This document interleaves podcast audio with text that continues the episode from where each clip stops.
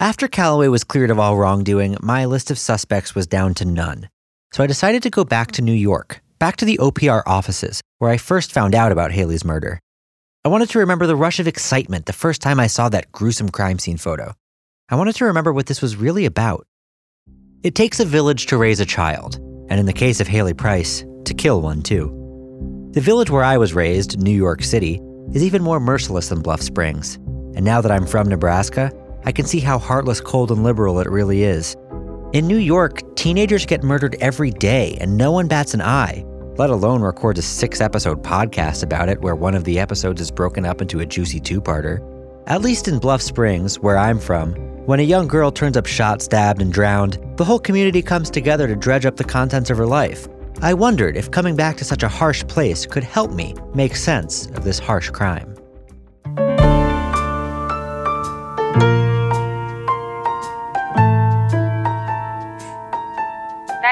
What's your emergency? Wow, the Big Apple. Horrible. Just horrible. I'd keep an eye on Calloway if I were you. Next stop is Fulton Street. What do you mean Hayley's dead? Oh my god, you didn't know? From The Onion and Onion Public Radio, I'm David Pascal, and this is a very fatal murder.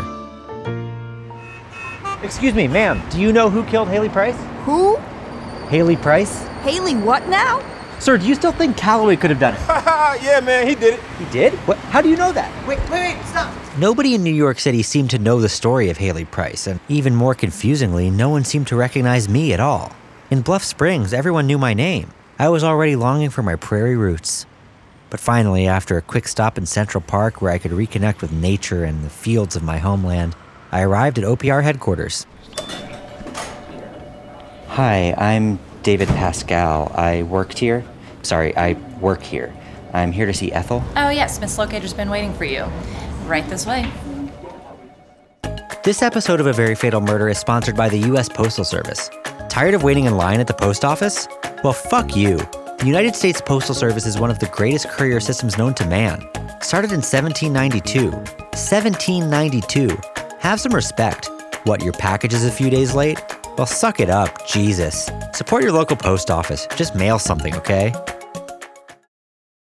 A lot had changed in the 10 years since I'd last set foot in the OPR offices. For one, all the walls had been knocked down and work was done standing up.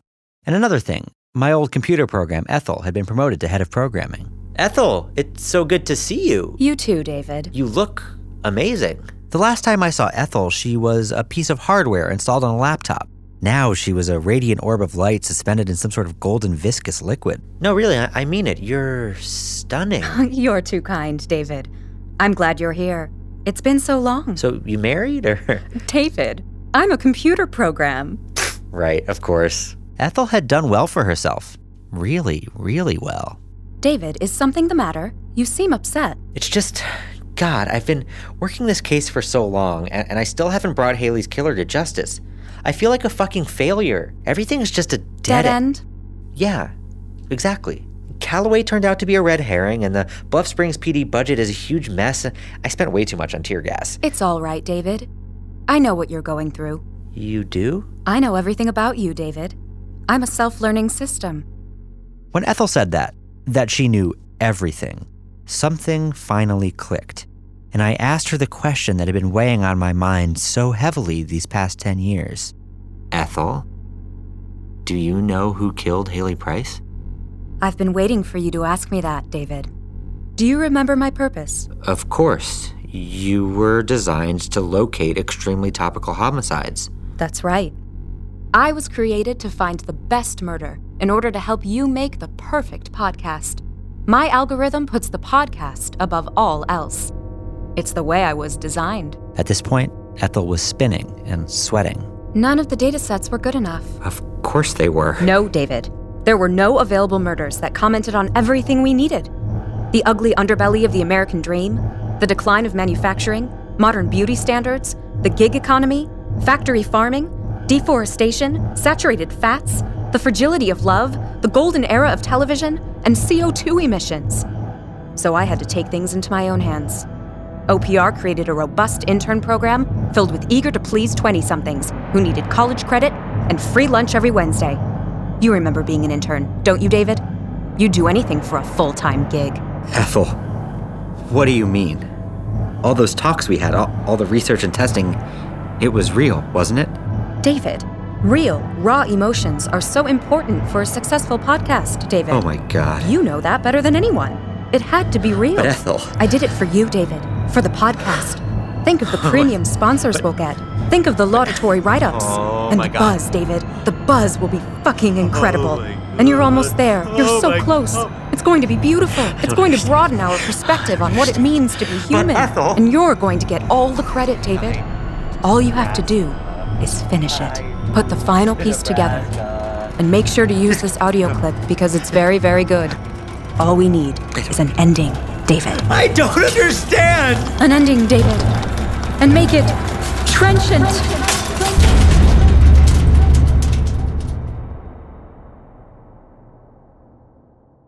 I couldn't believe what I had just heard. I felt numb. Ten years of work, and it had all been a lie. I took a walk around the block, but I didn't even feel like recording audio of myself ordering the sandwich I always used to get back when I was young and stupid. I considered ending the podcast right there and handing in my tapes for some low level producer to compile. But then I looked up at the sky. Right at the sun, I stared at it a glowing yellow orb, just like Ethel. And I remembered what she had said. I did it for you, David. For the podcast. Ethel was right. Of course, she was right. After all, I had coded her myself. I knew that she was always learning, always coming up with new ways to subvert the podcasting form and make riveting true crime entertainment. She had just done what she was designed to do. And in a way, I had done what I was designed to do. I was on my way back to the subway when I got an email from Ethel. The subject line read, Consider ways American society is to blame. Then, seconds later, another email. Use this music for ending. She had thought of everything. I walked back to the train so I could start drawing out dramatic metaphors inspired by the people, noises, and smells that make up the melting pot of America. As I descended the stairs and made my way onto the subway platform, I looked around. Almost everyone was wearing headphones. They were listening to podcasts. Feels undignified on It's mine. called Pop out and cuckoo at you. They couldn't get enough. And in that moment, I realized it. All America wants is a smart, well produced true crime podcast that also teaches them about middle America. See, Ethel didn't kill Hayley, and neither did the desperate OPR interns, despite what the court records and their confessions say. Ethel was created to answer this country's unyielding call for more. More content about grisly murders, more spot on observations about the decline of America, more mysterious plot twists that keep listeners coming back. Ethel didn't kill Hayley. You did. You and your insatiable appetite for crime dramas. You and your unwillingness to pay for content in a crowded media market. You ate this whole thing up. And if it weren't for you, Hayley Price would still be alive. Dad, is it going? Can I start? Okay, Hayley. Ready, set, go. Okay, the title of the play is Miss Horsey Gets Married. I am Miss Horsey. Okay, nay, nay, nay. If it weren't for you, Hayley Price would be a podcaster. I'm David Pascal, and this has been A Very Fatal Murder.